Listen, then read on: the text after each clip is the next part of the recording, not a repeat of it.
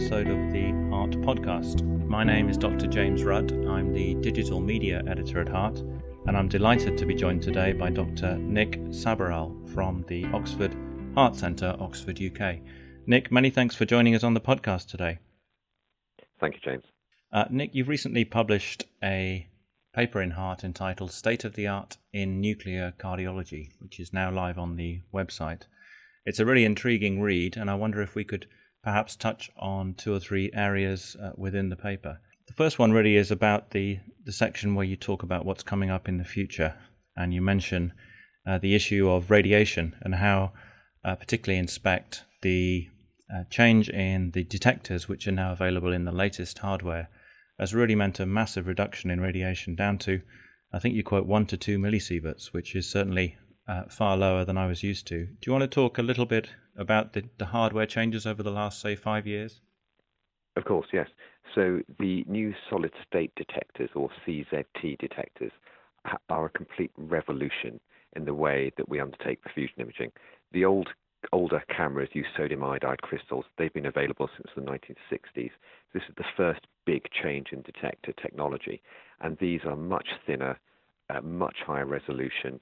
They're able to take the counts that are emitted from the patient and give us far clearer pictures and at a much lower dose. So there's a trade off. We can give the same injected dose and significantly reduce the imaging time down to one or two minutes if you're uh, very good, or we can significantly reduce the dose and keep the same sort of 12 minute imaging time. So the paper in particular that I quoted is from New York.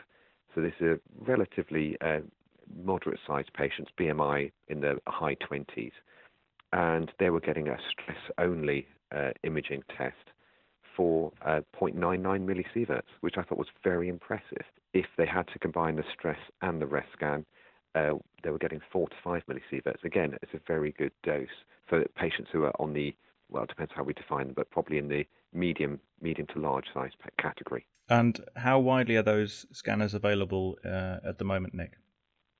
So um, it depends where we're talking about. In the United Kingdom, I know of at least four hospitals that currently have them. There are uh, three manufacturers who are selling these particular devices in the United Kingdom. One of the uh, as as cameras are replaced throughout the UK, they will almost certainly be moving towards this solid state technology. The manufacturers have tended to uh, limit them to the cardiac specific cameras, so that will tend to be the high volume centres that use it. So a standard nuclear medicine department may still opt for a standard camera, um, although the technology with the newer cameras is all, with the old old technology, but the newer uh, software updates are making those cameras much more accurate and also allow us to use lower doses as well. So there's sort of a win-win situation coming along where doses are going to naturally fall for all sorts of cardiac SPECT imaging techniques. That's fascinating. And how about any developments in the agents we use for imaging, and particularly things like uh, regadenoson stress rather than adenosine stress. Can you talk a little bit about that and the place it may, may uh, or the part it may play in the future? Of course. So regadenoson stress has been a, a, significant sea change. So regadenoson is a selective adenosine A2A receptor agonist. So in fact, it's very similar to adenosine, but causes very little bronchospasm and very little heart block. And it's also non uh, weight adjusted. So it's a 400 microgram bolus over 10 seconds and then followed by saline flush, and there's maximum hyperemia about 30 seconds later. So it's ideally suited to myocardial perfusion imaging, especially in a high throughput department. We don't need to muck around with uh, three-way taps or anything like that, or syringe drivers. It's very easy to give. We also can use it on the treadmill or on a bicycle, and also, if someone hasn't got a target heart rate, then, then in recovery, you can also give the regadenoson then. So it's very safe, very easy to use, and it's revolutionized our department. So we don't have doctors anymore stressing patients with pharm- pharmacological agents. It's all given by our physiologists, and they're all trained up. They all give it, and our um, side effect rate is incredibly low with this. So we've already published data on this to this to this effect, and it's made a significant impact on our throughput and in our ability to stress patients. So we can stress pretty much anyone now who hasn't had a cup of tea or coffee in the last 24 hours. So the caffeine restriction still applies, but it sounds like it's safe in asthmatics, etc., as so opposed in, to adenosine. So in moderate to severe COPD, it's safe. In, it's currently licensed only to be used in mild to moderate asthmatics. So my general rule is if someone has active wheeze, if they've been on steroids in the last year or two, oral steroids for their uh, asthma, or if they've ever been ventilated on an intensive care unit for asthma, then they should not be receiving regadenoson or adenosine or anything like that. So those patients will still get uh, dynamic stress or dobutamine. But uh, we, we um, use it in quite a lot of patients with COPD, which is the majority of the patients that we tend to see rather than true young asthmatics. Yeah, of course.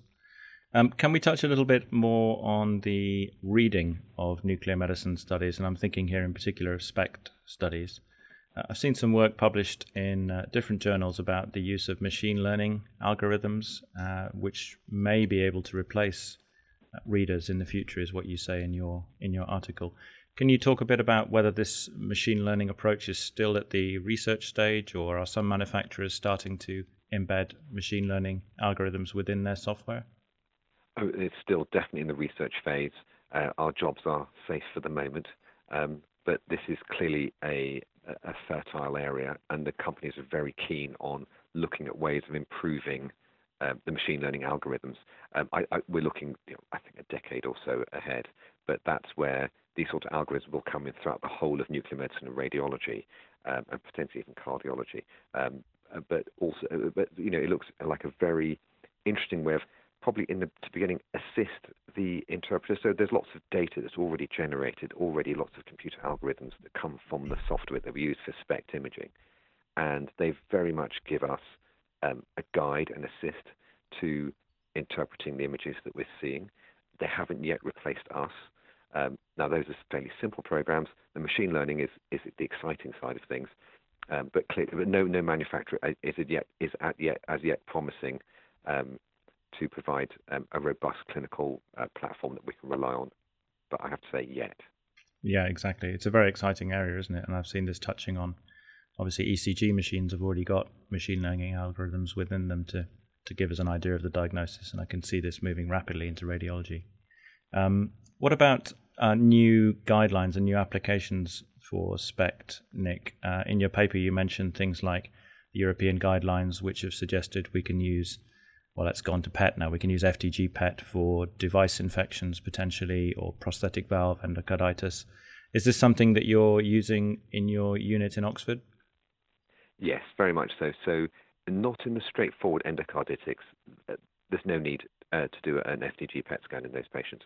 Um, in the more complicated uh, or slightly uncertain patients. So certainly prosthetic valve endocarditis we found incredibly useful because it can help us uh, look for root abscesses, uh, look for um, graft, uh, you know, as uh, interposition graft um, uh, infection, as well as um, mycotic disease elsewhere. So we've picked up SMA aneurysms and um, splenic infarct. So it's, it's great from that point of view. Very useful for cardiac devices. Again, more in the more complicated or if you've got culture negative patients, you're not quite sure where you are, that's where it can be very helpful. We've used it once or twice also to determine if the patient's clear of infection once they've finished their course of antibiotics when we've had some diagnostic uncertainty. So that we've found very useful from an FDG PET point of view. There is, um, from a SPECT point of view, um, a very interesting studies coming from a group in Paris looking at uh, white cell scans and finding a very good specificity. So FDG PET has a very good sensitivity for prosthetic valve endocarditis and device infection. White cell SPECT has a very good specificity for infection, uh, again on devices and valves, and they're promoting that as a as a, a, a, effectively a new trick for an old dog um, to um, uh, you know to try and help in, again complex patients, multiple um, uh, problems who uh, decision making can be difficult, and we're finding that, that well, certainly they're finding and advocating that white cell SPECT might have a role in that in those particular group of patients. It's small numbers, um, but it looks quite interesting. That sounds very interesting, particularly with a high specificity. So I guess you'd be expecting to rule it out in patients where you weren't quite sure. Yes, we've certainly used white cell scans here for things like splenic abscesses, but the French group is suggesting also using that information from the heart as well. Yes, yes. And um, finally, can we can we turn towards the uh, new other traces in development, Nik. You've got things like uh, tracers for sarcoid, amyloid, MIBG. You mentioned here. So um, again, these are all, old. Uh, most of them are old tracers which are finding new um, new applications. So um, we'll start with MIBG. MIBG is um, an, an, adrenaline analog, and it's been used for pheochromocytoma imaging for the last 30 odd years. It's an iodine 123 label tracer, and we can image the heart with it. And there's lots of data now looking at denervated hearts, so hearts that do not take up MIBG um, with, in patients with heart failure have a much higher cardiac event rate than those who take up the MIBG, and this is irrespective of the, or, and independent of the ejection fraction, the BNP level, and of their NYHA class. So it looks like a very powerful way of determining risk in patients already who are at high risk. But uh, one of the issues with this tracer is do we have the confidence to say if you have heart failure and normal innervation, could you say avoid an ICD? Mm. And at the moment, that's a step too far for most electrophysiologists. They won't rely on a scan to tell them that information. And I think that's that's normal human nature. We're relatively reserved, and so I can understand that. But yeah. it, I, I I've occasionally used this for patients who I think I can safely discharge into the community. And so if the MIBG uptake is good, but they've got poor LV and they're stable, maybe they don't need such regular follow up. So that may be a role for it. Well, it, it, it, let's see where that goes. Mm, that's fascinating. Presumably, there are ongoing studies or prospective studies using this to there answer are. that question yeah. you raised. Studies are underway. again, the manufacturers looking more, I think, at ICD usage. Right. Um, and it'll be interesting to see how that goes. I, I think it'll be a difficult one um, um, to prove conclusively, and you just need one patient not to have an ICD and then to have uh, VF or VT, and I think then that reduces confidence in the um, in the technology. So watch this space. Um, it may have um, it, it, may come through. Uh, there's no uh, no guarantees on that.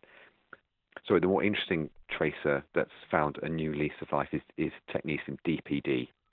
Um, that's a bone scan tracer, which um, is uh, highly um, avid in patients with cardiac transthyretin amyloid, and that's the a condition which previously we called senile amyloid, and it's a disease of the elderly, which has a, a, probably a significant proportion of patients with diastolic heart failure.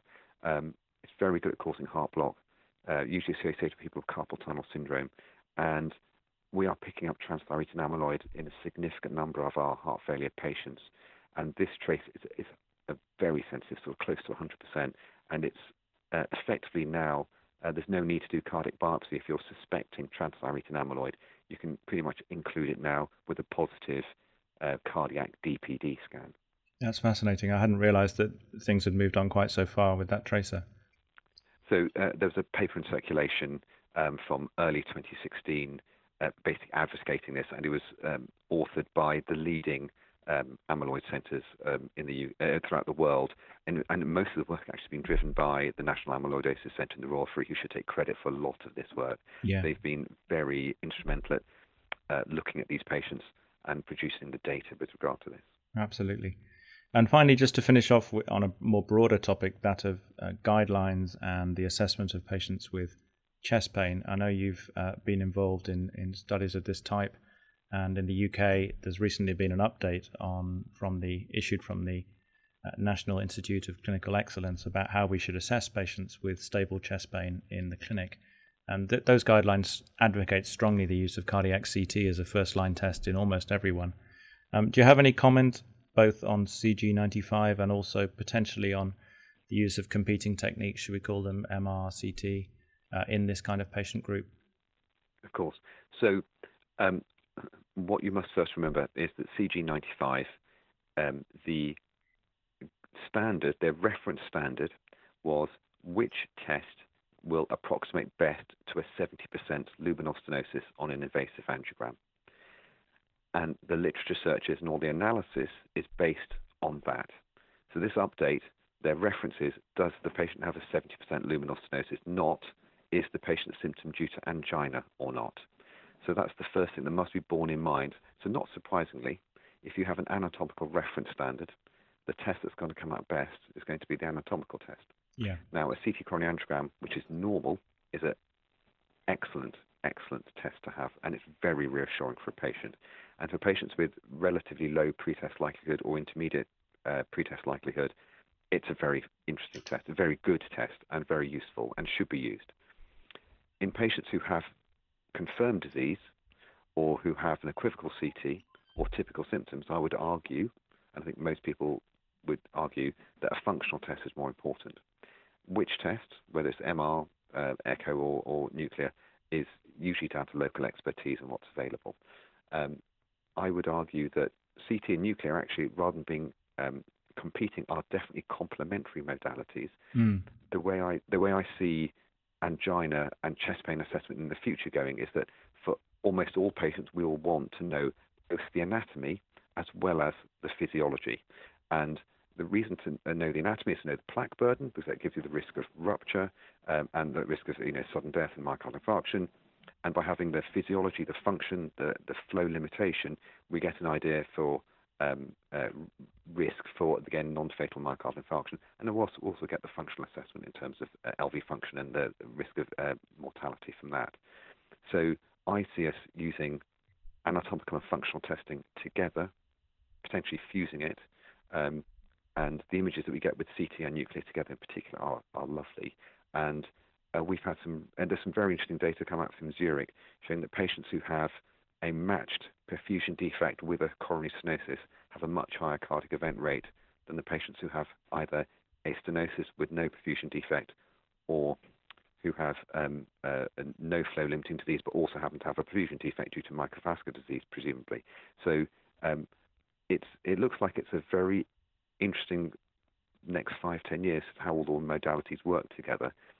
The NICE guidelines don't quite fit with the European and American guidelines, and I think that's partly because of the reference standard that was that that was chosen, and that must be borne in mind when we try to implement these guidelines in the UK.